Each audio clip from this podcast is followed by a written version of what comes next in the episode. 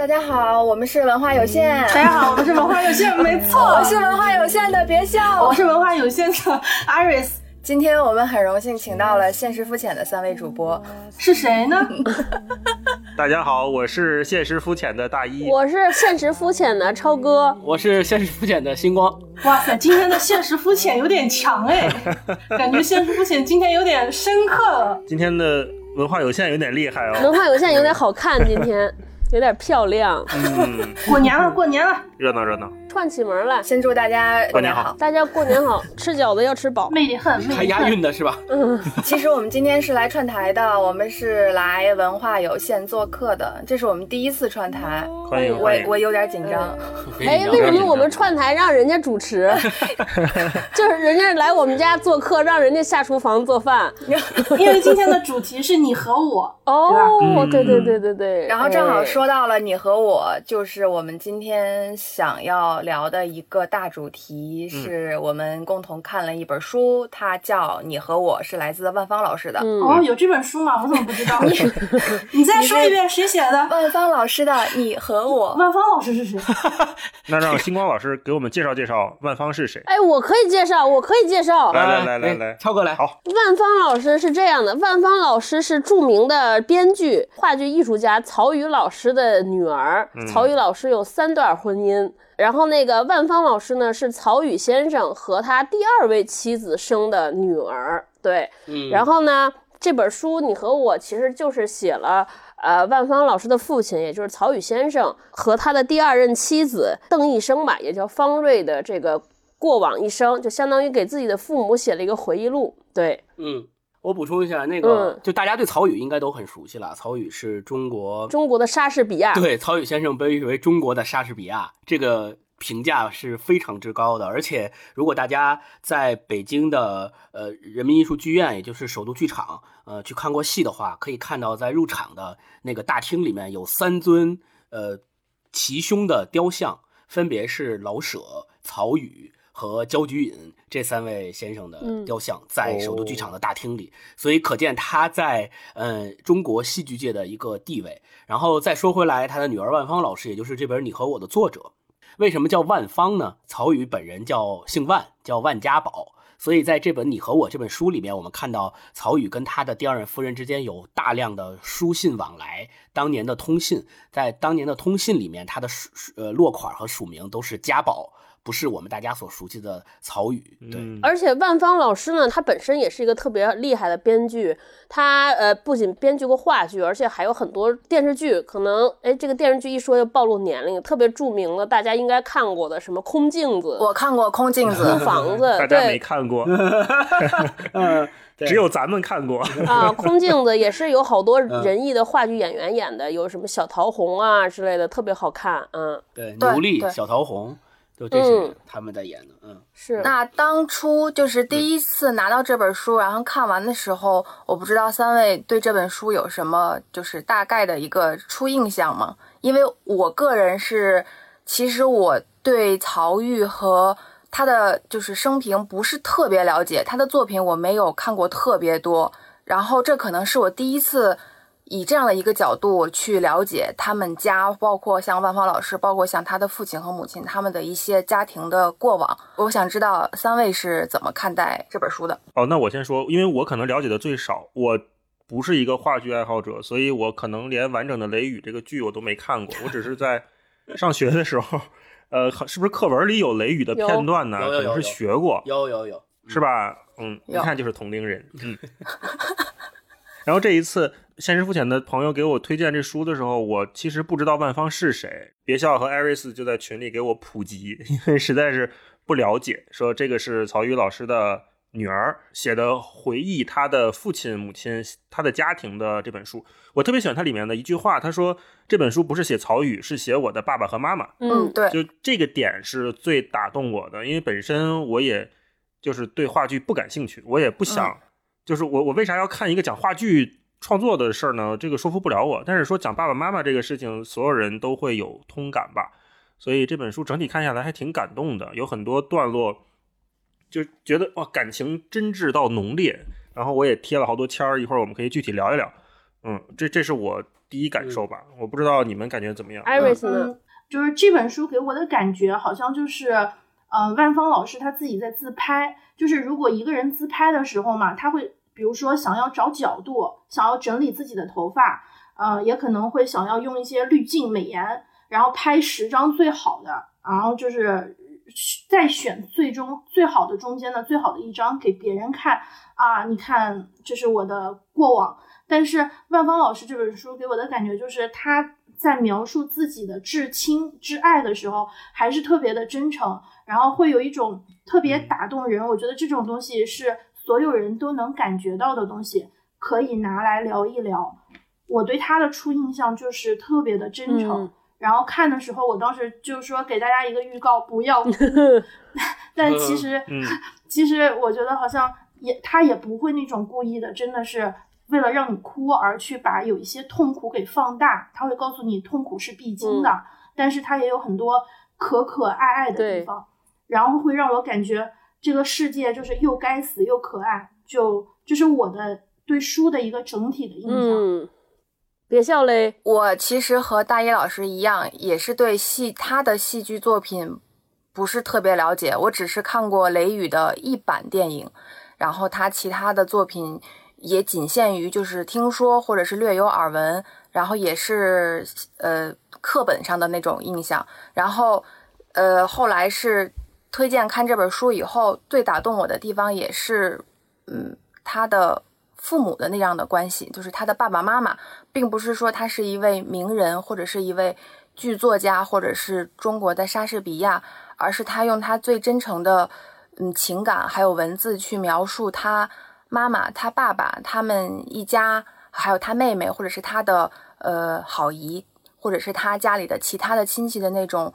呃，回忆过往，包括他们曾经经历过的一些比较特殊的年代，这些是很打动我的地方。最初介绍他母亲的那几个篇章的时候，我一度是有点儿很难读下去，就代入感太强了，容易共情，就会很让让我很难过。嗯，就是分批读了好几次才能够把那个情绪平缓下来，然后继续读下去，这是最打动我的地方。其他的。包括像嗯，他在讲述戏剧方面的一些呃，他爸爸的创作的经历呀、呃，灵感呀，可能我只是像看名人八卦一样去，哎，挺感兴趣，然后想看一眼。但是打动我的还是那种呃关系吧，家庭关系，包括后面他父亲和巴金的友情也是很打动我的。就整体下来，我是看的有一些就是哽咽在这个地方，我哭了，啊我哭了。嗯，星光呢？对，因为因为我是一个特别喜欢看戏剧的人嘛，然后曹禺他这个在中国戏剧界地位在这儿摆着呢，所以是一个一定绕不过去的人。就包括他在年轻时候奠定他地位的四大戏剧《雷雨》《日出》《原野》和《北京人》这四部戏，我全都看过。就在呃年底的时候，二零二零年年底的时候，刚刚在保利看的新新编的《雷雨》，然后是很多特别有名的演员演的，刘恺威。刘恺威演那个大少爷。看这本书，我能感受到万峰老师他想要记录和重新回忆起的是他爸爸和他妈妈生活过，嗯，和经历过的那些事情，包括他们两个之间怎么样恋爱，怎么样相爱，呃，互相之间的通信的过程。但是相对而言，这个更像是一部个人史。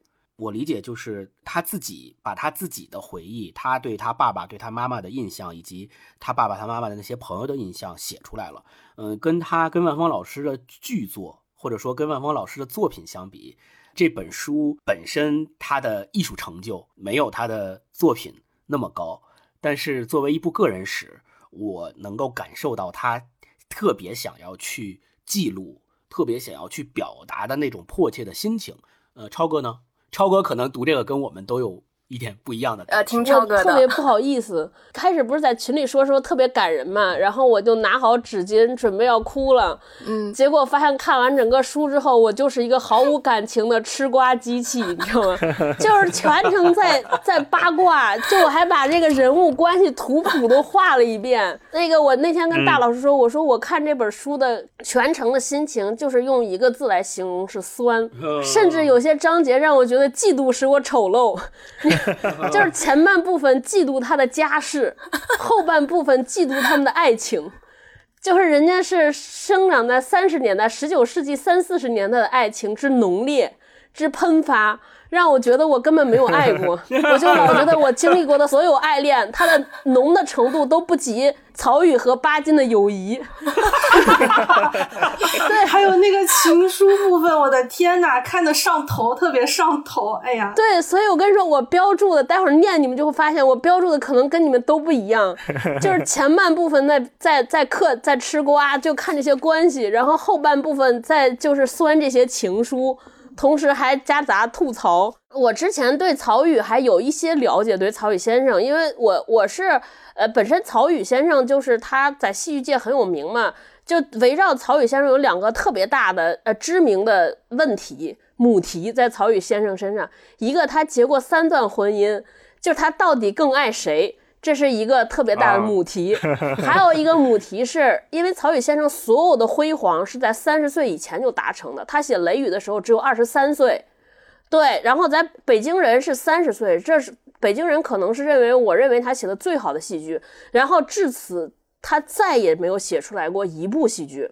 哦，就这个人直到三十岁后边都没有创作，所以就大家所有人都在讨论他为什么三十岁之后写不出来了。不是我，我就是。补充一下，其实不是他三十岁之后没写出来，他在建国以后也写出了一些其他的戏，什么胆剑篇之类的。但是那些戏都远远的艺术成就，远远的没有他前四部写出来的戏那么高，那么高山仰止，无法超越。就那个之前有一个故事，就黄永玉先生跟曹禺老师也有一段非常好深刻的友情，然后他们俩也有一个特别著名的史上的通信。就黄永玉在信中里边说说你解放之后的戏，我一部都不喜欢。然后曹禺先生在回复，也回了一个信，那个信也大家以后有空可以去看看，是一段佳话。所以呢，就是围绕这两大谜团，我就一直试图在书中得到解答。看完书之后，就这个为什么写不出来戏这个事情，我可能得到了一些答案。但是到底更爱谁这个，我也始终在在谜团之中。然后你们知道我有多能吃瓜吗？我有一个特别好的朋友在仁义工作，然后去年的时候恰巧是曹禺先生诞辰一百一十周年。然后他们还做了一个座谈会，在研究曹禺先生的生生平。我还去问他八卦，在那个活动上，主办方邀请了曹禺先生跟他第一任妻子郑秀的女儿叫万昭来讲了他的父母，然后同时也请了，好像万芳老师有没有参加我忘了，也讲了一趴我的父母。感觉在我这种吃瓜群众的眼里，就变成了一个 PK，就是 PK 爸爸到底更爱你妈还是更爱我妈？然后对，然后我还得到了一个八卦，特别逗，因为我朋友给我发了他们那个会上的那个录音的音文字整理稿，在那个万昭，他的跟郑秀生的孩女儿叫万昭嘛。万昭那边呢，也在写他爸和他妈的回忆录，但万昭老师呢是弄交响乐的，在国外研究音乐的，所以可能写的不如范芳老师快。然后万昭说，他们写那个父母的回忆录写了三十年，刚刚写完，但是万芳写这个只写了一年半，结果那边才迟迟没有发表，这边已经发表完，在做宣传了，所以整个 整个。整个就特别逗，然后其中有一趴还写，就说当年曹禺先生追郑秀的时候也写过好多情书，但是因为文革期间为了保护，为为了安全，就把那些书书信全烧了。所以我朋友也跟我八卦说，可能他们的孩子现在非常后悔，说要那些信留着就好了。我们 PK PK，到底是给你妈写的情书更浓烈，还是给我妈写的情书更浓烈？battle 一下。所以我就整个看这个书的过程，简直特别不专业。就是那个有那种特别深情的，尤其还在文革当中经历那些苦难，我感觉我在情感上就自动回避了，就根本不想看。他一是感觉可能因为太过痛苦，所以生理上就本能上想想去就是避开，因为太难了，不好读。但但但加之同时，另一方面就吃瓜吃的太快乐了，感觉这些就延阻了我吃瓜的进度，就跳过去，所以我可能看了一本假书啊。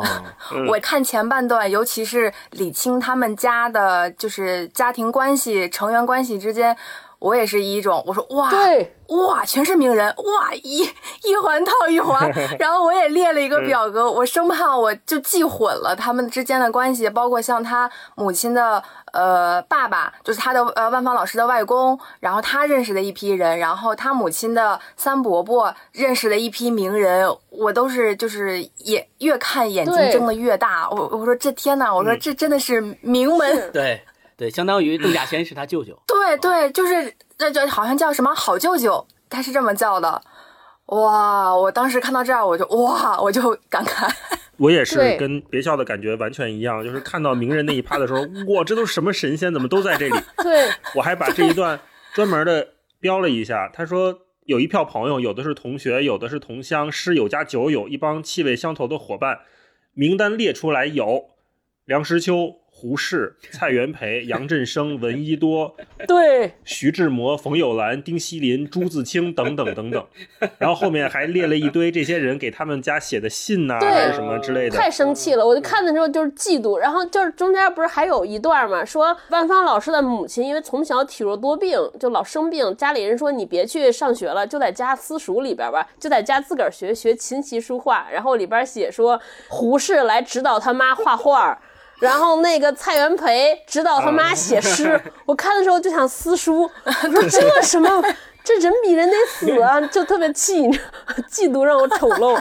对啊，出去玩是老舍带着，然后叫舒爷爷，然后呢，干嘛去去上海就住在巴金家，然后就哇塞，这嗯是。名门呐，这才是名媛呐。对，，好像前几年有一种说法，就是现在中国其实已经没有所谓贵族嘛。哦，如果我们往前倒的话，其实他们这代人，尤其是这些文化的知识分子的这些名人们，他们构建起来的那个世界或他们的那个交际圈，应该可以算作是中国的贵族的雏形。所以，呃，在读这本书的时候，我也想起我跟大一老师以前读过那个张一和《往事并不如烟》那本书。对，所以那本书也是张一和他去讲他的那个家里边，他的呃跟这些知识分子、跟这些文化的名人去交往的一些故事，也是呃写的特别好。你在你从那个里面字里行间里面，也依然能够感受出那个年代吧。我们说那个年代在乱世中，依然有这么一帮人在风起云涌的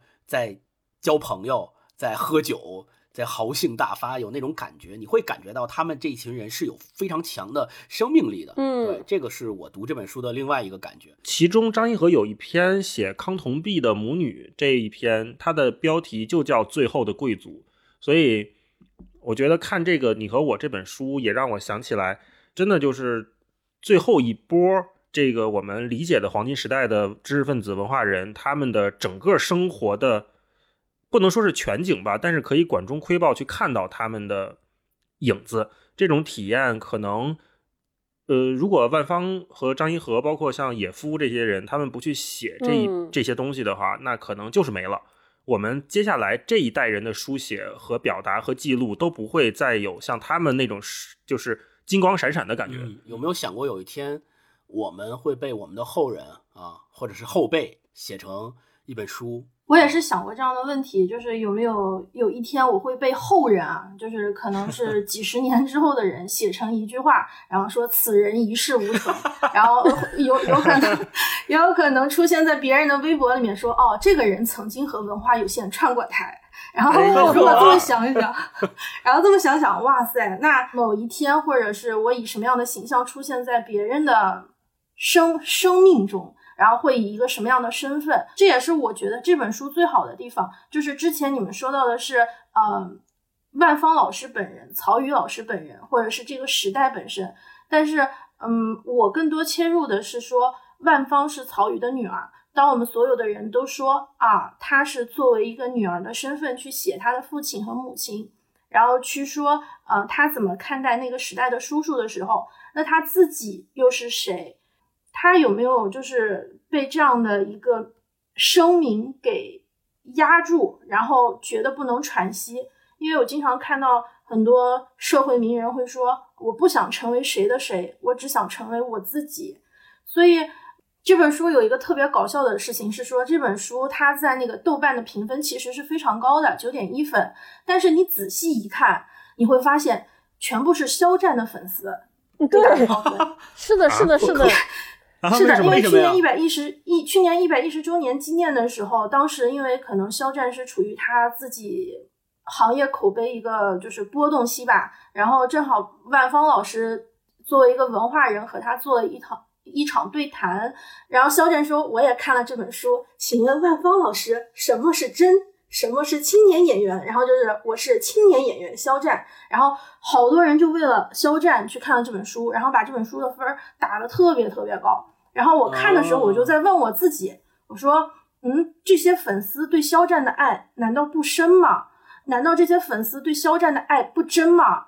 我觉得就是就是日月可表，苍天可见，就是大家都很真啊，大家都是彼此的彼此，就感觉整个这种书给我的这种感受，哎呀，还蛮波动的。嗯，我看这本书之后，我会理解，就是我以前或许呃有一些冷漠。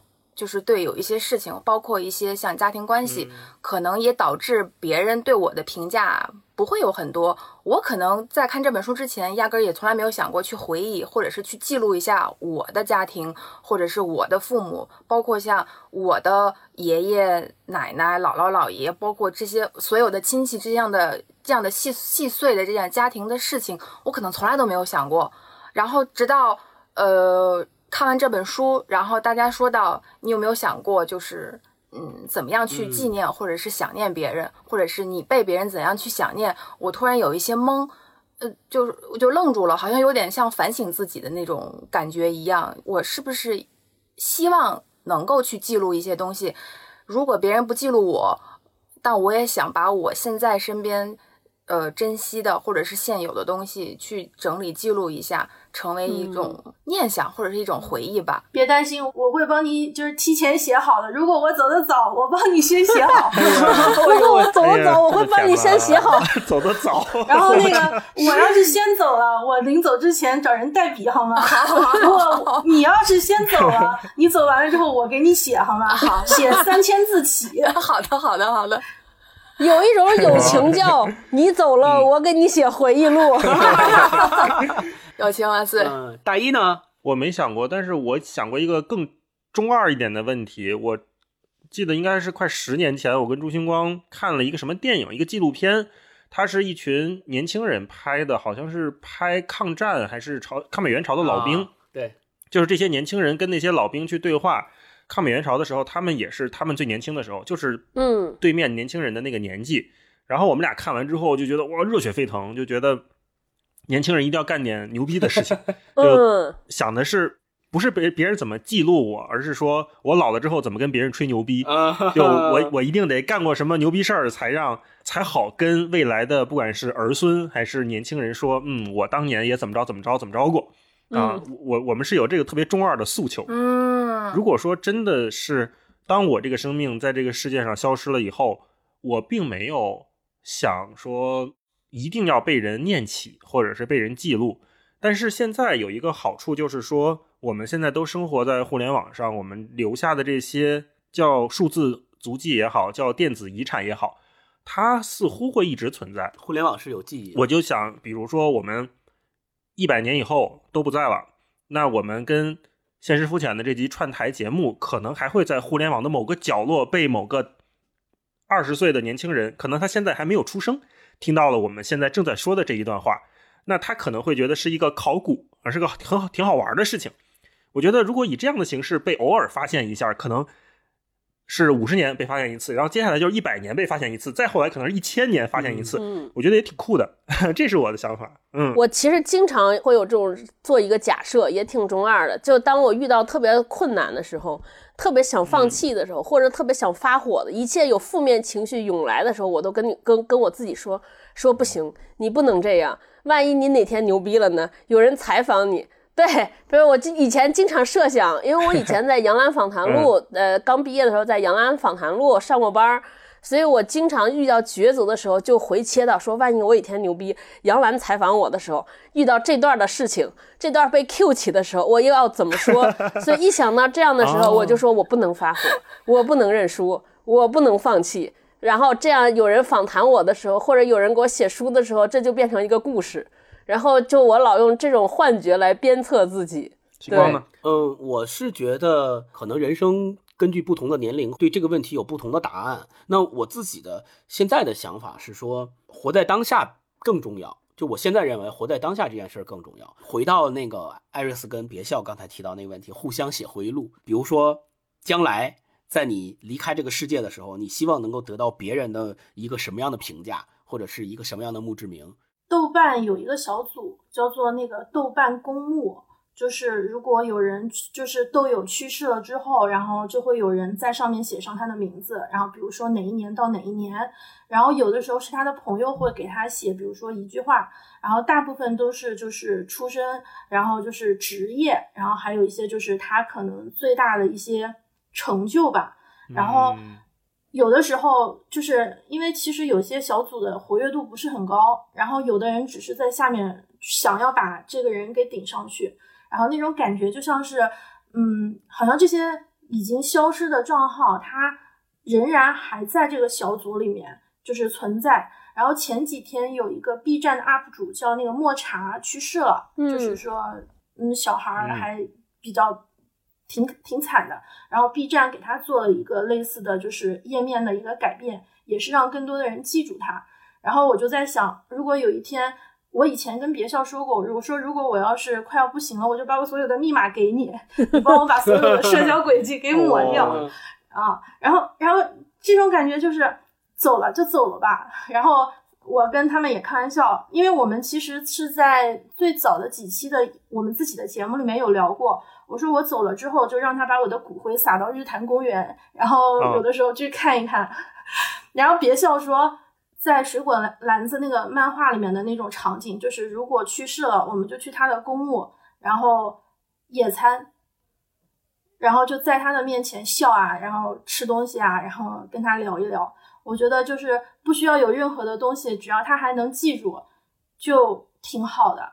至于具体记的是啥，就像武则天一样吧。然后谁爱写谁写吧，无字碑。哦，艾瑞斯说到那个水果篮子，我突然想起来，我小时候看的一个特别喜欢的日本动漫叫《通灵王》啊。就我觉得日本人他们这方面做的还挺有意思的，他们会是不是会周末的时候去先祖的墓碑前面去野餐，然后一家人开开心心带着吃的，带着餐布，然后带着地毯，大家坐到哦这个老爷子墓碑前面，我们一起来聊天然后你看我这一大家子多开心。带着小朋友，带着自己的爱人，在这儿吃吃喝喝，聊聊天也跟原来的已经离开这个世界的人聊聊天好像大家也不太伤感，反而是一个比较轻松面对这个世界的感觉。我每次看到那个，我还挺羡慕的。我就想，哦，如果有一天。也可以这样去面对生死的话，对很多人都是一种解脱。嗯，在那个巴黎的那个 Jim Morrison，就是那个 Doors 主唱的那个墓地嘛，那地方有好多名人的墓地，他的墓地门口永远有人在蹦迪，永远有人在嚼口香糖，往他的那个墓碑旁边的一棵大树上粘，然后就是现场蹦迪，然后晚上蹦到白天，只要最热闹的地方一定是 Jim Morrison 的墓，我就觉得还挺酷的。嗯，是，嗯，别笑呢，你是希望。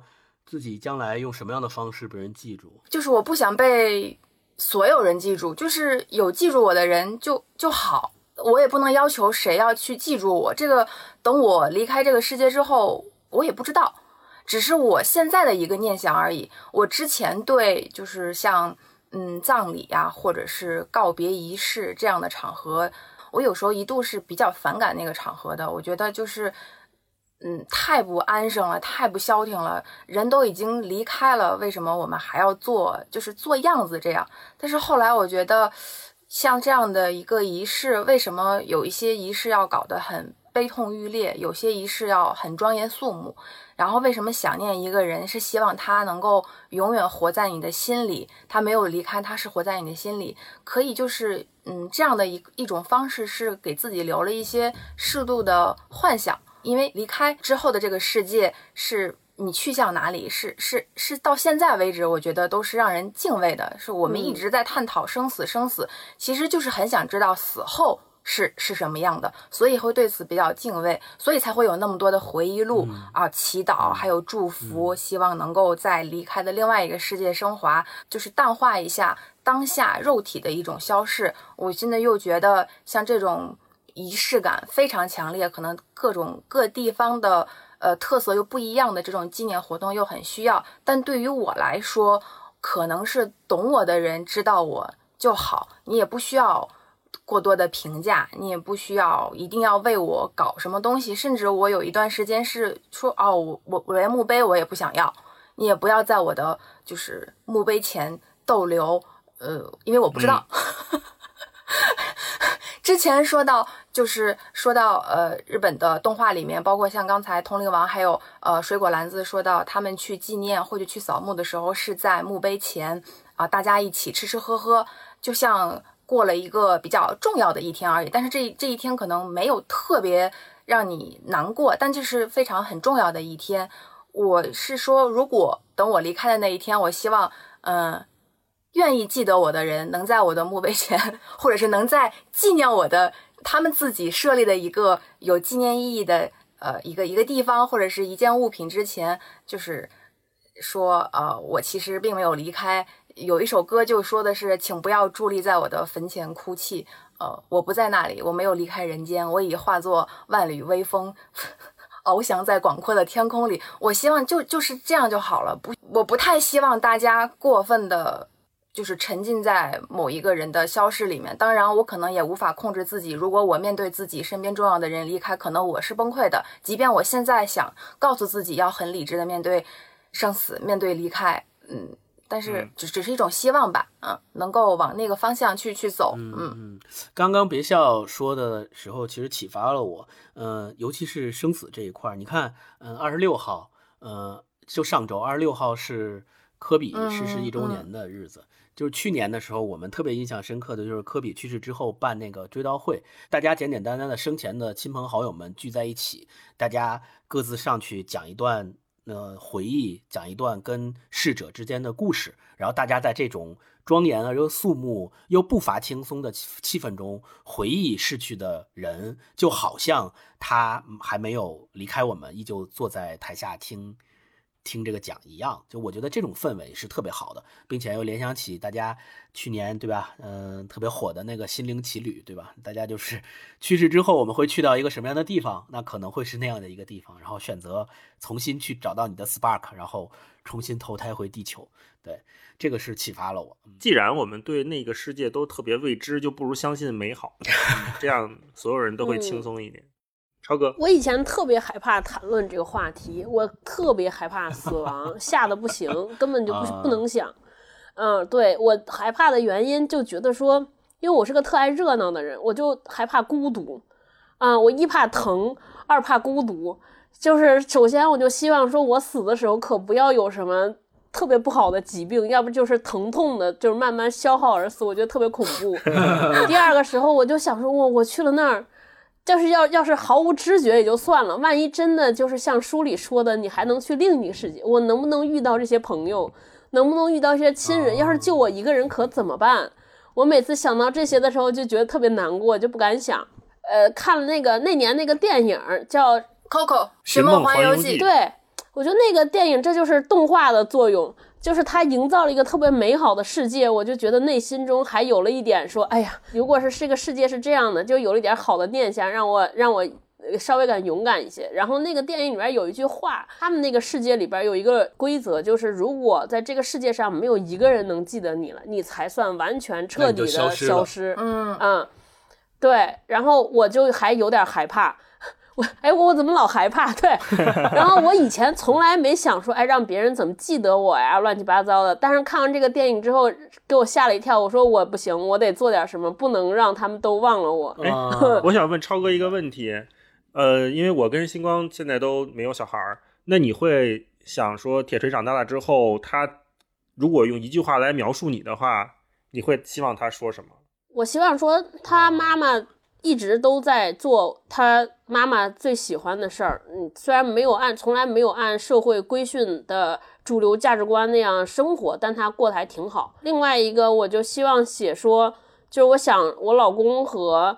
我孩子怎么要写，怎么回忆我，我就想说，他们认为我是一个给予他们充分的尊重和自由的，嗯，母亲或者妻子，就是从来没有要求过他们，约束过他们充分的自由啊。我就希望我在他们想起我的时候会这么说我。这个角度特别好，我相信我们的听友听我们的节目，不管是文化有限还是现实肤浅，对我们几个人，嗯，都相对而言比较熟悉了。但是我觉得我们还是应该，嗯，再用一句话，再重新的介绍一下自己，同时也介绍一下呃对方。然后我们有这么一个小环节，然后做一个循环。然后大一先来。好，我特别感谢这个环节。这个 rundown 是现实肤浅的别笑和 Iris 给我们提供的。我我看到这个小设计之后，还有点期待。我特别期待怎么被描述。我我我的我的压力很大。嗯，我先介绍我自己，然后我会一句话介绍别笑啊。大一是一个想做一个优秀的表达者的人，他在这几年一直在不是特别努力的向这个目标迈进。这是大一，嗯，然后我要介绍一下别笑。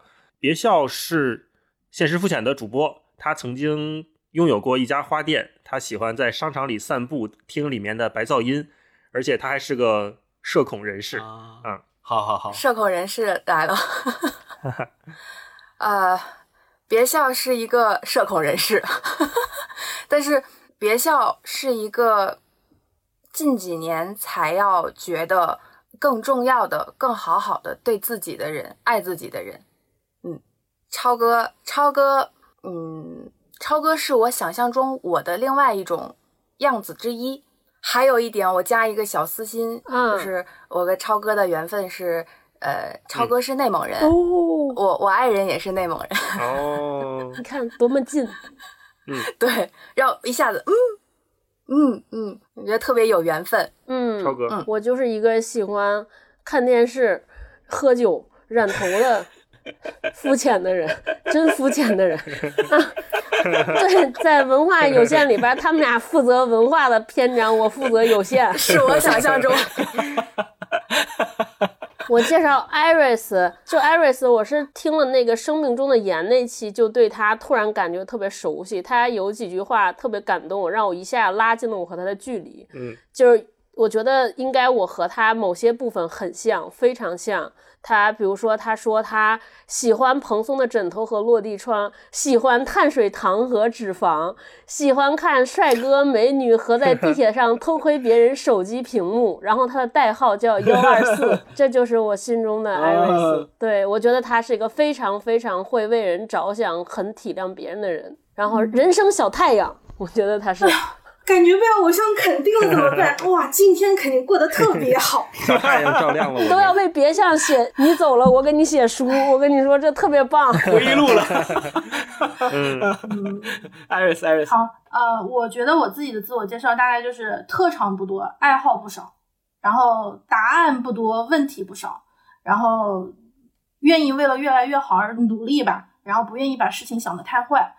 嗯，这是我对我自己的一个定义吧。然后就是星光老师，我可能得曝光一下，就是我对你的一些莫名其妙的情感。哎呦，哎呀，哎呀，这个环节太棒了！因为我最早看到你在微信群里面的头像，对，微信头像是一个像保险公司的经纪人，穿着西装。然后我当时觉得，哇塞，这个人好正经。然后每次你在群里面的发言，我都觉得哇，好 PR。然后呢，后来你好像换了头像。然后我看到你在别人的群里面，就是呃，在路人抓马的群里面，好像感觉又不是保险经纪人，也没有那么社会。然后我就说，嗯，我觉得星光老师给我的感觉是，有的时候很亮很亮，有的时候扑朔扑朔，有的时候感觉像晕染在天空中。淹没在繁星里，天啊！淹淹没在繁星，哇！我的妈呀！哇，这个评价太好了。那个，咱们商量一下，之后那个保险公司的头像咱就不用了，行吗？已经换了。去年年底的时候，大一跟超哥还有我身边的所有人，每一个人几乎都跟我说过不下三遍，说你要把你这个头像换掉。然后我说行。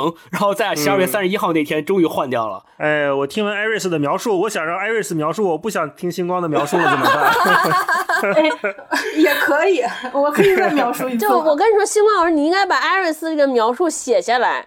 然后呢，你万一相亲的时候有所谓相亲简历，你写到这儿说，曾经有一个著名主播女性是这样描述我的。他这么写，我跟你说，这个你可能 成功率就高了。哎呦，用得上，用得上，太好了，太好了。那个，等一会儿，我先插一段，我给大一老师写的，不是写的，就是我自己想的。呃，我之前知道大一老师是因为霹雳老师，因为我在。豆瓣里面有看那个 P 老师准备很多的午餐和便当，我当时想，哇塞，是什么样的男人能够让这样的女人做出这样的贡献？然后后来我去看到了 P 老师的不知道哪一个描述，他说他自己是大一的小迷妹，哦，然后我后来每次听节目我就说，嗯，然后杨大一在我心目中的形象是。不愧是离劈地的男人 啊，这就是我心目中的。真好，真好！哎呦，太感谢，太棒了！我就想录到这儿了，太棒。对，我跟你说，这一趴很有可能就在星光这儿垮掉。不，不会的，不会的。我我已经我已经精心准备过了啊！就是要是我是星光，是一个时常享受孤独，但又想与人一起孤独的中年人。嗯啊，不想跟你孤独，很矛盾。然后我来介绍大一啊，呃，大一老师是一个有才。多疑，内容洁癖，生活特别幸福，总是往别人嘴里塞狗粮的人。嗯，行吧，及格吧。谢谢你啊，勉强不垮。说到这儿，我想插一个观察，我发现男生之间的友谊和女生之间真的一点好不一样啊。我们三个录节目有一个群，然后大一和星光大概已经认识了，是不是十几年了？二十多年。快二十年了，然后你你看他们俩在群里就感觉好像是，嗯，互相相爱相杀，对，从来没有过爱，然后各种 感觉随时要撕逼，我都在那个群里战战兢兢，我感觉要是换成女生之间，大概至少绝交了有二十多次。啊，对，你看，然后艾瑞斯和别笑就这种，经常被感动，还泛时常泛起泪花，还要为对方写什么安排好后事，写回忆录这种。我也观察到男生的友谊，就是可能女生更为敏感和细腻一点吧。有的时候我也特别好奇这样两者的差异，就像我观察身边男性朋友，包括自己、自己伴侣、自己家人，他们和他的朋友去沟通交流的时候，基本上是和和和大野老师和星河老师是一样的，就是相爱相杀，杀杀杀杀杀杀杀。如果是换到我自己的朋友的群体里面，我感觉就是我当天可能就睡不着觉了，我可能就受伤了。但是他们说完这一些以后。转过身还是该干嘛干嘛，丝毫不影响他们的关系。可能就是我太敏感了。对，男的我感觉好像都没有心。是我们糙，是我们过得糙了。回到我们今天聊的这本书吧，嗯，我们大家说一说，就是在读这本书的过程当中，现在节目正式开始。就是在读这本书的过程当中，有没有自己读了之后特别有感觉的片段？不管是哭也好，笑也好，感动也好，这个什么样的感情都好，就是大家各自选一段。我感触最深，还有触动我最大的地方，应该还就是他描写父亲，尤其是母亲吧，父亲、母亲，然后尤其是母亲的那一那一趴。他会说到为什么他回忆起妈妈总会很难受，是他觉得妈妈没有过过好日子。嗯，这是他中间中间部分说到的一句话。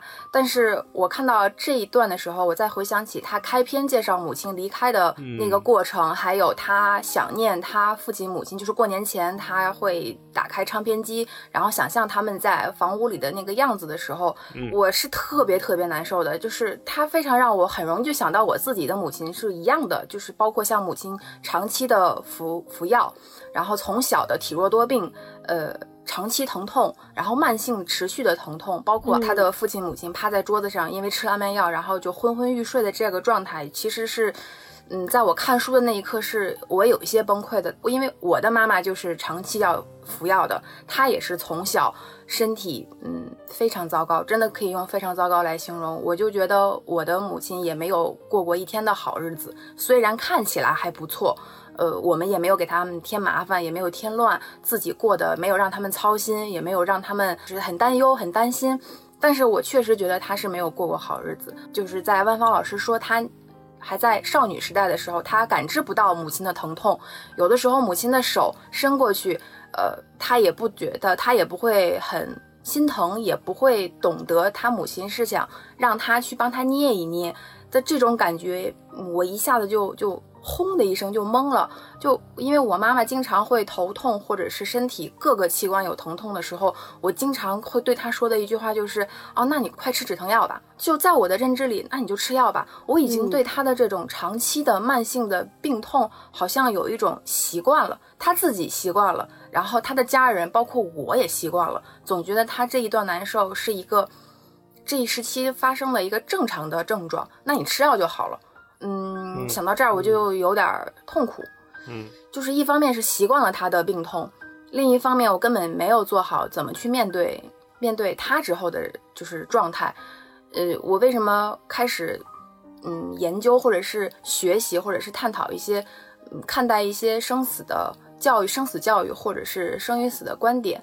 嗯，就是看着母亲的这种身体状况，会让我有一些。就是一方面又害怕，但是另一方面我又觉得自己必须要面对了，所以刚看到这一段的时候，我是一度嗯没有能继续看得下去，因为我带入了我自己，我想到我的母亲有可能之后也是一样的吃药可能会上瘾，可能会有依赖，可能会发生各种各样的情况，而我真的我现在无法想象我有没有做好准备。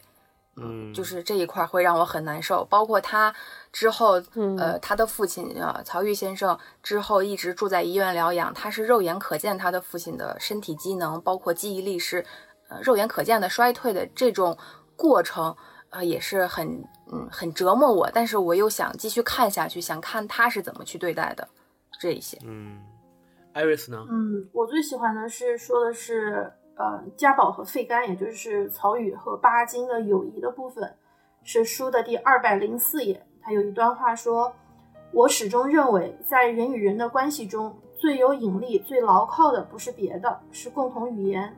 抛开工作干事情不谈，任何人如果聊不到一块儿，何苦见面？有意思的是与此正相反。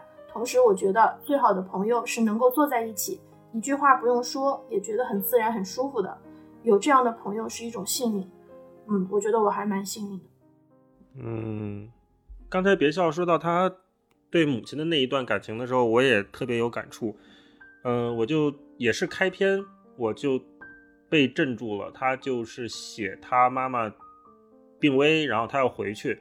他那段我跟大家分享一下。他说：“妈妈，妈妈，我没有翅膀，我不会飞，不会魔法，无法穿越浓密的黑夜。”只能坐在挤满旅客的车厢里，座位上的人七倒八歪，在照度不足的灯光下，像是昏迷过去了。个别人的睡姿那么难看，甚至像死去一样。我一分钟也没有睡，没有闭眼。一夜不闭眼是件很可怕的事情，但在那种情况下很正常。是的，前方有件事在等着我，或者说我在等着他。随着列车前进的节奏，我和他的距离在缩短，越来越近。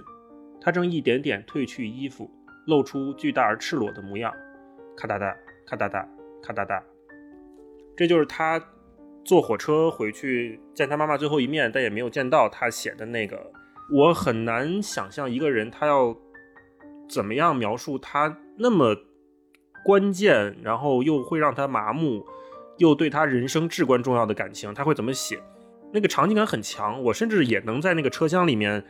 听到他周围的人睡觉的声音，能看到那些不好看的睡姿，那个朝阳从火车窗边升起的样子，就是我会想到我妈，因为我妈跟我爸关系有的时候就就他们那一代人经常会吵架，然后我妈就会说为了我就要再怎么样怎么样。我妈她特别喜欢去看海，去海边，但因为长期在北京住，她也没有办法，就只能说旅游的时候去趟青岛啊，去个威海啊什么的。她以前有的时候跟我爸吵架。他就会说他想搬出去，想去威海住，想去青岛住，去找我舅舅。我舅舅在青岛住。我那会儿就特别不想让他去，我就觉得如果他走了，我这个家就不完整了。嗯，但是从去年开始，就他们还会再吵架，但是我妈还会跟我说这样的话，我就会跟他说：“你去吧，你做什么决定，我这个做儿子的我都支持你。你这一辈子很辛苦，你应该过你想过的日子，过你想过的人生。”如果你觉得看大海你会特别开心的话，那我们来给你出出房租，给你出车票，然后让你让让你在那边过好日子，只要你开心就好。就是万芳写的这个书里面，和我父母他们成长的那个年代，他们可能是一个充满遗憾的时代，因为那个时代的力量太巨大了，裹挟着他们每个人，让他们无能为力。有的时候是社会的压迫，有的时候是舆论。有的时候是他自己的责任心，但是到了我们这一代人，坦白讲，我们是选择的机会更多了一些。我们开始有能力为自己的父母或身边的亲人、爱人提供一些更多的选择、更多的可能。在这种情况下，我突然意识到，好像我应该做点什么。所以，呃，万芳这个书还是蛮打动我的，就看到很多地方我会想到自己，我如果是他的话，我会怎么做？嗯，超哥，哎呀，画风到我这儿就要变了，怎么办？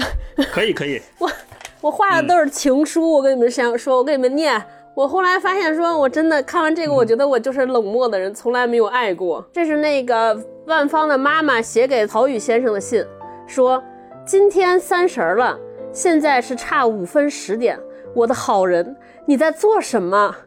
我的好人，我知道你没有功夫写信，只好给我电报。我不难过，只是想你，想我的家宝，我的爱。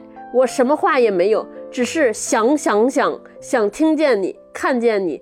真真想你啊，写不下去了，再写也是这几句话，说不出的想亲你，再亲你，抱着你的脖子亲。我想啊，就就看到这些，我就想说，微信的发明真是很重要。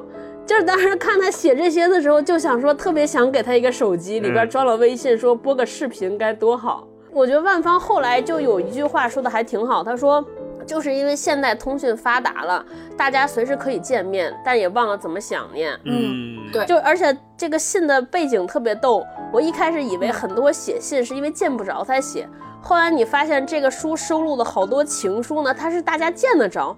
就我们白天，比如我白天见着大老师，晚上回去就写信，第二天再交给他。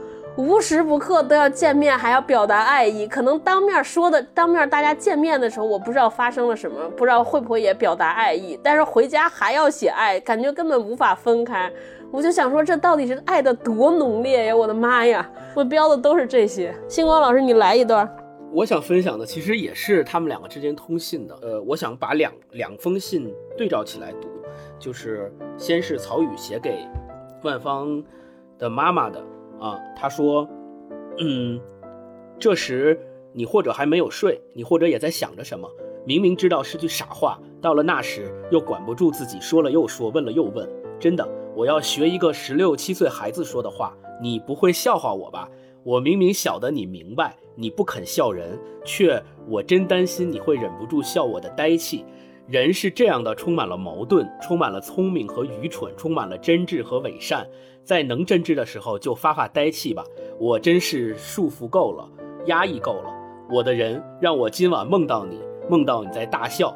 啊，然后这块就是你能看出来，曹禺他在这段信里面淋漓尽致地表现出了他爱上对方的这种矛盾的心情。就是他总是会把自己的想法转移到对方的角度去考虑，然后呢又转回来，就是总是在这样的流转之中去思考问题。这个是所有陷入热恋当中的人的共同的心态。我们再看那个万芳的妈妈给曹禺先生的回信，就更是这样，你能特别特别好的体现。他说：“我一定不怨，一定不，我还会永远爱你，我的心永远陪伴你，这样不就是幸福吗？”是不是弄到结果就这样一场空呢？不，万不要这样想。我不苦，即便是苦，为了你，我也心甘情愿。或者我这样问你：你不是说过在某一方面成功的，在另一方面必须失败？那么你要哪面？事业，我，你如何答复？都要，当然好。可万一事情只允许你一面呢？你怎样？我的爱，如果在前些天你一定毫不犹豫地说要你，我的宝贝。但是现在你就难了，你就会想一想，爱我高兴，这是你进步的地方，你的志向更高了一层，我快活，我绝不难过，我爱你，然我绝不只爱你对我的爱情，我爱你整个的人，我爱你也爱你的事业，就是反正都爱，对，就是反复的，然后矛盾的，就是想要特别想要表达出我特别爱你，我也希望你像我爱你一样爱我，但是 如果你不能像我一样爱我，我也依然会这样爱你，这 就就是这种这种浓烈的矛盾的。翻来覆去的感情，在他们两个之间的这个通信里面表现的特别特别的明明确，就你能看着这两个人真的是特别爱对方啊，这个是我最大的感受。嗯，再分享一轮，再分享一轮这部书里面最感动或者是对自己印象最深刻的片段。嗯，我可能又要把气氛带到丧了，然 后没关系，就是他在书里面有说到他在一八年去爱丁堡的时候。然后他在爱丁堡有呃市区有几座墓地，然后他去了墓地那一段，包括就是一百六十六页那一篇，我看下来，嗯，有一些嗯释怀，有一些开解，就是希望我如果能够有遇到各种状况的时候，嗯，能这样理解也就好了。那我来读，大概读一下这一段吧。他说的是他在黄昏时分去了爱丁堡市区的一个墓园，然后和北京的万安公墓不同，这里的居民居住的时间更加久远。那些高大如屋宇的墓穴、粗糙的石棺、风蚀的名字，还有那些骷髅、小天使、尖尖的十字架，在无遮无挡的天空下，一个紧挨一个，强有力的连接在一起，组成他们神秘的王国。我沿着倾斜的山坡向上，一一问候墓主：“你好，你好，你们好。”奇怪，没有一丝阴森的感觉，恰恰相反，身心体味着一种特别的熨帖。原因很简单，是妈妈和爸爸，他们跨过了那道门，这里是他们的世界。嗯，我突然有一些，嗯嗯，安心的感觉。嗯，我很喜欢这一段，就是对于扫墓或者是祭奠。呃，纪念、探望这样的，呃，曾经是很恐惧的、很刻意去避讳的一件事情吧。但是这个会让我感到很暖心，就是，嗯，这样也挺好。对艾瑞斯我其实这次可能分享的是比较散啊。我觉得万芳老师，因为我看他真人的时候是小小的一位阿姨，然后但是就是因为总觉得五几年生人嘛，应该很成熟，但是他在这本书里面有特别多可可爱爱的吐槽。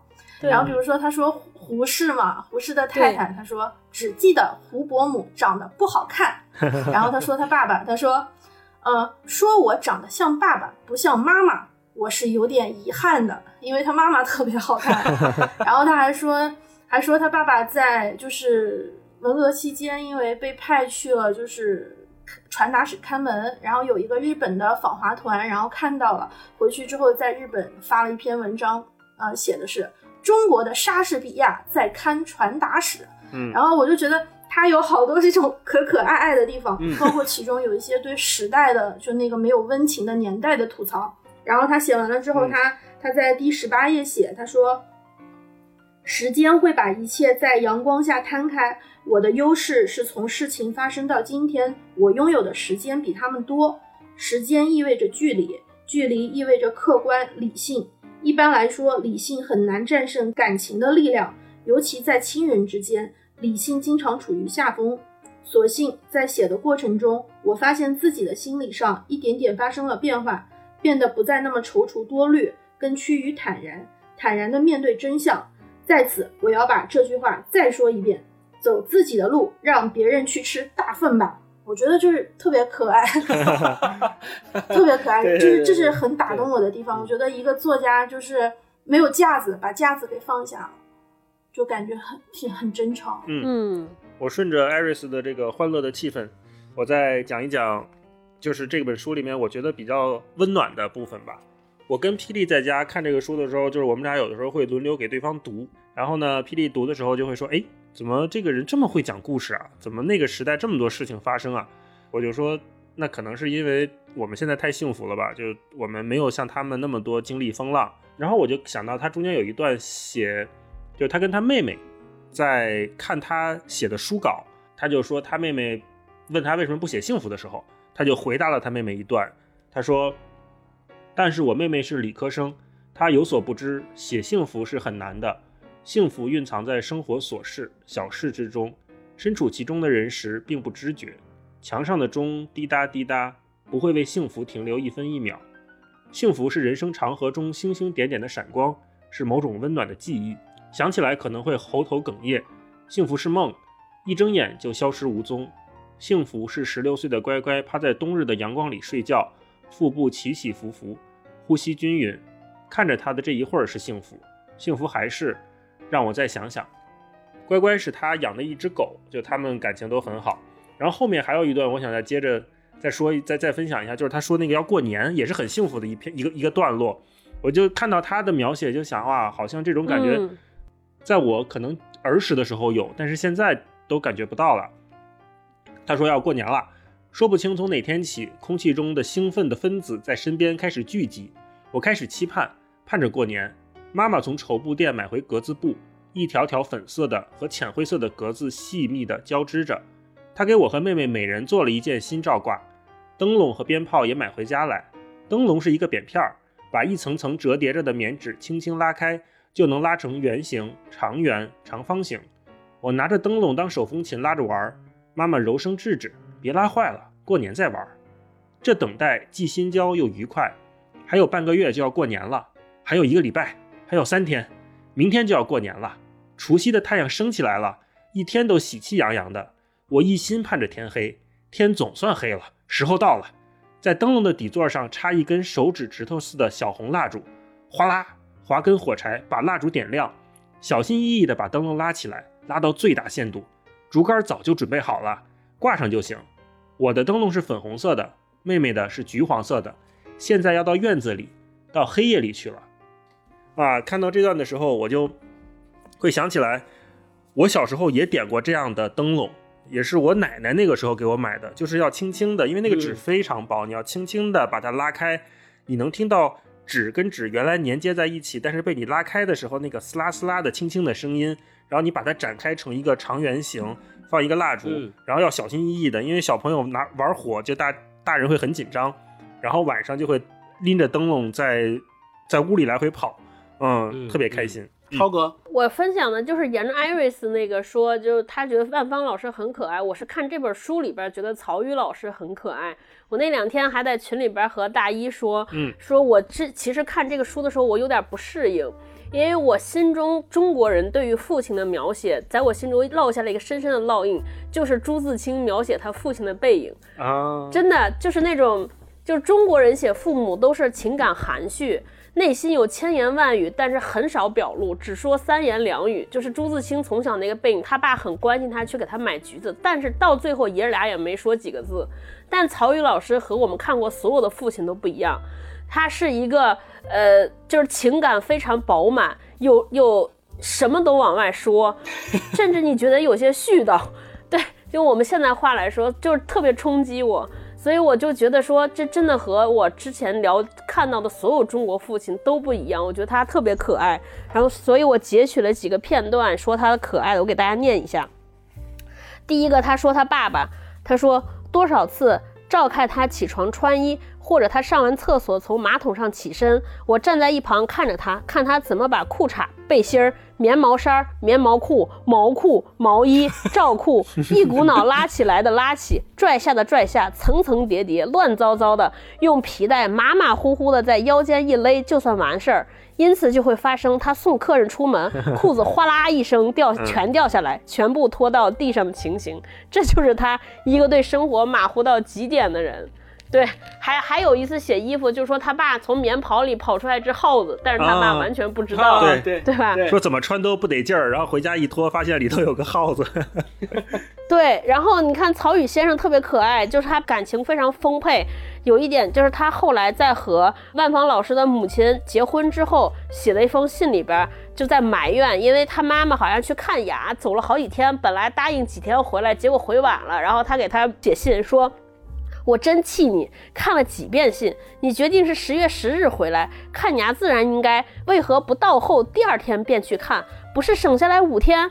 对你这个又拖又糊涂的人，真没有办法，你活活把我气死。现在好了，我又得一个人在家挨日子，不只是挨日子，有多少事儿需要和你商量。我现在想找你决定，你又恰巧不在这里，我烦烦的不愿写信，我就想蒙头大睡，眼前先把你忘掉。嗯，对。然后还后边还有一个，他给万芳老师写信，一个父亲给万芳老师写信，他是这样写的：他说，小欢子，你真不该买按摩机，你说要他代替你给我捏手，我觉得难过。好孩子，以后再也不许这样花钱。难道你不明白，我用你辛苦劳动赚来的钱买的东西，心里会难过吗？好孩子，千万不要再买了。对，就这几段，我就觉得整个父亲非常之可爱。你能知道他和妻子，他和孩子之间是绝对的平等。呃，我们想，就是他在读他的所有信的当中，有一部分是在跟孩子沟通。我们说的这样叮嘱他的事业，两个孩子的事业，大就是那个万芳老师是做作家，然后另一个是当医生。他写的过程中也没有那种像父亲一样指指点点，说你该怎么不该怎么，整个的语气像是在商量和祈求。就特别卑微。然后跟太太也是说你不回来把我一个人扔下，我好气，也还在祈求在线的求可爱。我就觉得整个人特别可爱，非常之温暖和温馨。我看的时候就一直在笑。嗯，因为这本书里面后面有一些那个插图，对不知道你们看没看这幅，就是曹禺老师。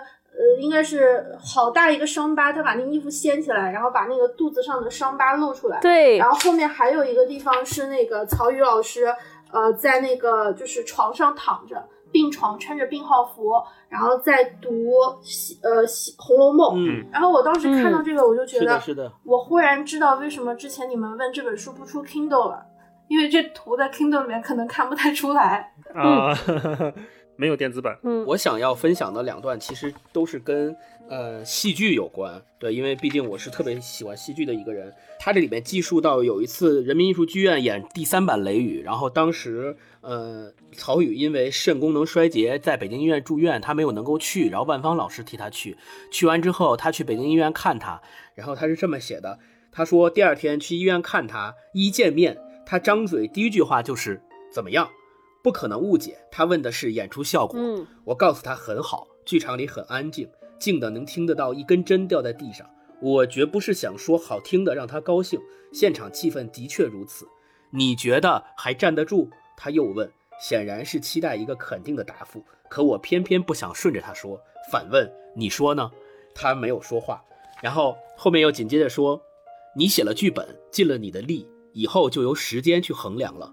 那我的戏是不是还算经得住时间考验呢？可爱的老孩子又问，心狠的女儿竟然再次反问：“你说呢？” 所以，然后他最后总结下来就是说，经典不是别的，就是活得长，一年、两年、十年、八年、几十年、上百年还活着，这就是经典。你怎么会不明白呢？你当然明白。对，就我觉得这个就表非常好的表明了，作为一个剧作家，他跟他爸爸。同样的一个剧作家之间互相的那种理解，特别想最后分享一段呢，就是呃关于看戏的那个。他说，呃，万芳老师在这个书里面写，他说我又来到首都剧场，我知道今后我还会一次又一次的来这里，在灯火通明之中迈上台阶，检票之后走进剧场，踩着通道上深红色的地毯，找到自己的座位坐下，四周传来微微的嘈杂，一种开演前熟悉的声音。再过一会儿，钟声响了一遍。两遍、三遍，剧场安静下来。剧作家曹禺说：“舞台是一座蕴藏无限魅惑的地方，它是地狱，是天堂。一场惊心动魄的成功的演出，是从苦恼到苦恼，经过地狱一般的折磨才出现的。据说进天堂是美德的报酬，天堂是永远的和谐与宁静。然而，戏剧的天堂却比传说的天堂更高、更幸福。”它永不宁静，它是滔滔的海浪，是熊熊的火焰，是不停的孕育万物的土地，是乱云堆起、变化莫测的天空。只有看见了万象人生的苦和乐的人，才能在舞台上得到千变万化的永生。我觉得这句话就是这段话写的特别的好，就是一个爱戏剧的人看到这段话，应该能够接收到那种感动。我最后求分享一个，就是扣回来，大一老师一开始不是说。说这本书他不是介绍一位剧作家，是想写一位父亲吗？我我一开始一直没理解，直到最后这页，就这本书一共二百九十一页字，到二百六十一页这个谜题才被我解答。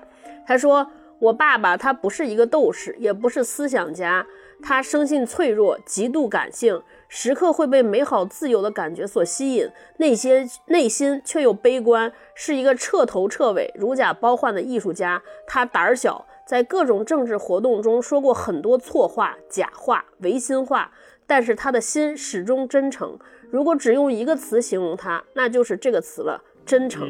我觉得这个可能就是他看剧作家和看父亲的不同。就他确实是在整个书里边写了父亲的好多，呃，暴露出了好多父亲不是那么呃像光环那样的东西，甚至是有一些破绽和有一些瑕疵。但是就让我们会觉得很真诚，这就是一个女儿看父亲，她知道了父亲一切的缺点，但依然爱她的父亲。我觉得这可能就是女儿和，嗯，对，就亲人之间亲情的感觉吧。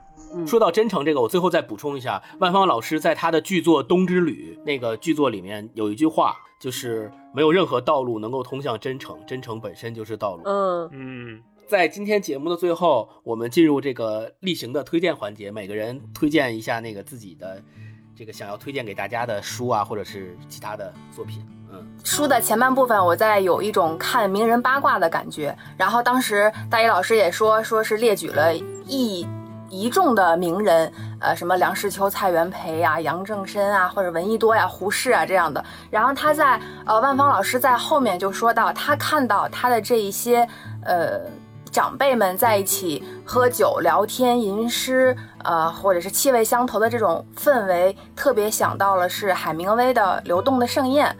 他在讲说，其实，在那一个时期，中外其实都是都是流动的，一场场流动的盛宴。然后他说到《流动的盛宴》这本书的时候，我想到了另外一本书，是呃莱斯利·布鲁姆写的《整个巴黎属于我》。这本书也是在讲海明威的出道史，是其实可能算是，比如说，如果《流动的盛宴》讲的是海明威的一面，那么整个《巴黎属于我》里面讲的是海明威的另外一面，是他的整个的一个出道史的回顾，包括像那个《太阳照常升起》那本书的雏形和背景，还有诞生的故事。然后他在里面，就是万芳老师把他们做对比的时候，我突然想到这本书，这本书里面也讲到了当时巴黎。啊，塞纳河畔左岸咖啡馆的那一些顶顶级的文化文化圈的写照，是和当时他自己那个时代见证，像他身边的呃呃什么蔡元培啊、朱自清啊、徐志摩呀、胡适他们在一起，呃。呃，诗友啊，酒友啊，气味相投，这种氛围是是一样的。我突然就是有这种代入感，就是其实无论中外都是同类，他们面对文字，面对文学，特别的真诚无比，呃，很热爱，就是就是流动的盛宴，真的就是，呃，虽然是一一个是西方，一个是中方，但是他们的感觉是一样的。我还挺想推荐，整个巴黎属于我，他对于他的那种震撼，其实这本书里是也是一个意思。嗯，哦，这个好。好，我这边想推荐的一本书，其实就是我们今天看的书，叫《你和我》。然后同样有一位老先生叫饶平如，是广西师大出版社出的一本叫做《平如美棠》。姚老先生是八十七岁的时候，妻子美棠然后患了老年痴呆症去世了。之后就是一段时间之内，就老先生还挺孤单的，然后也会非常的。难过吧，开始画，然后他就用那种特别民国时期的笔触，画下了他从小，然后到他认识美棠，然后中间的点点滴滴。其中有一个是说，美棠得了老年痴呆症之后，然后老爷子去看他，然后老太太已经记不起这是谁了，问他你到底是谁，他就装作很淡定，出去躲在了病房的门外面，坐在地上就哇哇的大哭。我就觉得有一种特别的笨拙的。真诚和坦白，所以这本书是也是两个人嘛，平如美棠，我们的故事和你和我，让我会觉得有一点相似，所以我想推荐的是这本书。来，超哥，我想推荐两个电影，就是是我看这本书的过程中突然想到的，就感觉似曾相识。一个电影是一个就是一个老片儿，一九八四年的，叫《莫扎特传》。嗯，呃，讲了一个莫扎特的生平。这个电影在一九八四年拿过奥斯卡最佳影片。我就当时看到曹禺老师的这些故事和生平，包括他对爱情的感觉，我突然间想到了《莫扎特传》里边的莫扎特。我感觉好像这些在艺术上特别有天赋的人，似乎在某些方面都很像。嗯，对，所以就不停在闪回那个电影。我想给大家推荐一下这个电影，讲了莫扎特的那种。就是那种音乐在上面那种极致的才华和极致的天赋，同时他作为一个非常炽热的人，在生活上因为他这种炽热和赤诚受到的这些委屈也好，或者不公的命运的待遇也好，我觉得很像啊，就是这些天才的命运有点相似。另一个电影呢是是当年二零一二年拿过金棕榈奖和和那个。金球奖最佳影片的一个电影是叫《爱》，是是德国和奥地利合拍的一个电影，也是讲了一对老夫妻，呃，非常非常相爱，呃，但是这个妻子老年之后也是一个音乐家，弹钢琴弹特别好，罹患了阿尔兹海默症，然后一点点离开，就就最后发生在两个人关系中的这些时而温暖。呃，时而特别感人的故事。我觉得这个电影特别好看。然后在看这本《你和我》的时候，那个曹禺老师和他特别爱的这个呃芳芳老师的母亲，在经历过那个文革时间那个痛苦，大家一起吃药，一起昏厥不醒的时候，我一下想到了我刚才说这个爱的这个电影。我觉得可能真正的爱情不仅体现在大家一起刚相认时候那种浓烈，还表现过一起怎么度过苦难，怎么度过痛苦。呃，我觉得这种才可能见证这种真的是呃伟大的爱吧。嗯，我就推荐这两个。好，大大一，嗯，我想推荐两本书，一本是刚才在前面节目里提到的张一和老师的《往事并不如烟》，另一本就是野夫老师写的《相关何处》。嗯，呃，我在看。你和我的时候，我就频繁的想到这两本书，然后我也查了一下他们两位作者的，呃，出生的年份，他们特别有意思，大概真的是三个人差了十年，就是张一和、万芳和土家野夫，他们三位正好是差了十年，但是他们在呃，你就可以看到他们十年他们记录的东西是不一样的，比如张一和在《往事并不如烟》里面写他的父辈、他的家人，也是有很多名人来来往往。他的童年，他经历了反右那一个非常残酷的年代，然后就是万芳老师，他是见证了父亲经历文革，然后土家野夫，野夫老师也是他的母亲在文革中遭受迫害，然后我我就因为野夫老师有一篇文章特别有名，就叫《江上的母亲》，嗯，呃，也收录在《相关何处》这本书里，我想跟大家简单的就分享一小段儿哈，就他母亲因为是在文革期间。很压抑，后来自己投江自尽了，所以他那一篇叫《江上的母亲》，他说，一个六十八岁的老人在经历了他坎坷倍尽的生涯后，毅然走入了深秋的长江。那时水冷如刀，朝阳似雪，真难以想象我柔肠寸断的老母是怎样一步几回头的走向那亘古奔流的大河的。他最后的回眸，可曾老泪纵横？可曾还在为他穷愁潦倒的儿女忧心如焚？他把他的神圣的母爱洒满那生生不息的浩荡之水，然后再将自己的苍老骨肉委为鱼食。这需要怎样一种勇毅和慈悲啊！他艰难的一跃，轰然划破脉脉秋江，那惨烈的涟漪却至今荡漾在我的心头。嗯，我觉得这可能是写亲人离去最动人或者是最残酷的一段文字了吧。然后张义和老师也是我特别喜欢的一位作家，他在呃《往事并不如烟》这本书里面最早特别有意思，这本书还是人民文学出版社出的，但是现在已经买不到了。它在扉页上面就印着“献给我的父亲母亲”，因为张一和大家如果了解他的话都知道他是张伯钧的二女儿。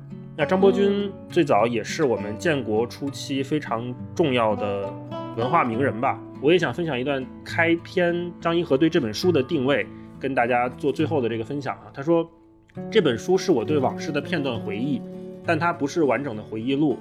曾经最珍贵和最难得的个人活动便是回忆，因为它是比日记或书信更加稳妥的保存社会真实的办法。许多人受到伤害和惊吓，毁掉了所有的属于私人的文字记录，随之也抹去了对往事的真切记忆。于是，历史不但变得模糊不清，而且以不可思议的速度被改写。这样的记忆就像手握沙子一样，很快从指缝里流掉。从前的人什么都相信，后来又突然什么都不信了。何以如此？其中恐怕就有我们长期回避真实、拒绝真实的问题。就跟大家推荐两本书吧。好，最后，嗯，我给大家推荐的也是一本书，我推荐这个崔永元。他之前做的一本书叫《我的抗战》，对，也是讲的这个个人口述历史的这些事情。就他找了很多的老兵，然后去回忆他们在抗日战争过程当中的真实的故事，通过他们的回忆去再现那个时候他们经历的事情。呃，这种回忆你可以认为他非常个人，你也可以认为随着时间的推移，也许记忆模糊了，也许在某些细节上面的东西是记错了，或者是嗯。真相有可能会被掩盖，但无论如何，我认为这种，呃，每一个人对历史的记忆和每一个人对历史的口述，它组成的这种整体的历史观，相对于官方钦定的那种历史观而言，是更加平民视角，也更加重要，或者说更加有丰富的面向的。所以我在这儿也是推荐呃这本呃我的抗战这本书。OK，那我们今天的这个节目。就先聊到这儿，好，感谢艾瑞斯和别笑，非常开心，很开心，谢谢谢谢谢谢大一老师、星光老师、超哥。我觉得我们以后这种串台可以常搞，可以吗？有什么好书我们就一起来一起读一读。这也是我们第一次尝试，哎，太荣幸了，以后可以多串起来。好，那我们今天就先聊到这儿，跟大家说再见，拜拜拜拜，大家都去订阅《现实肤浅》。好，拜拜。拜，大家拜拜拜拜。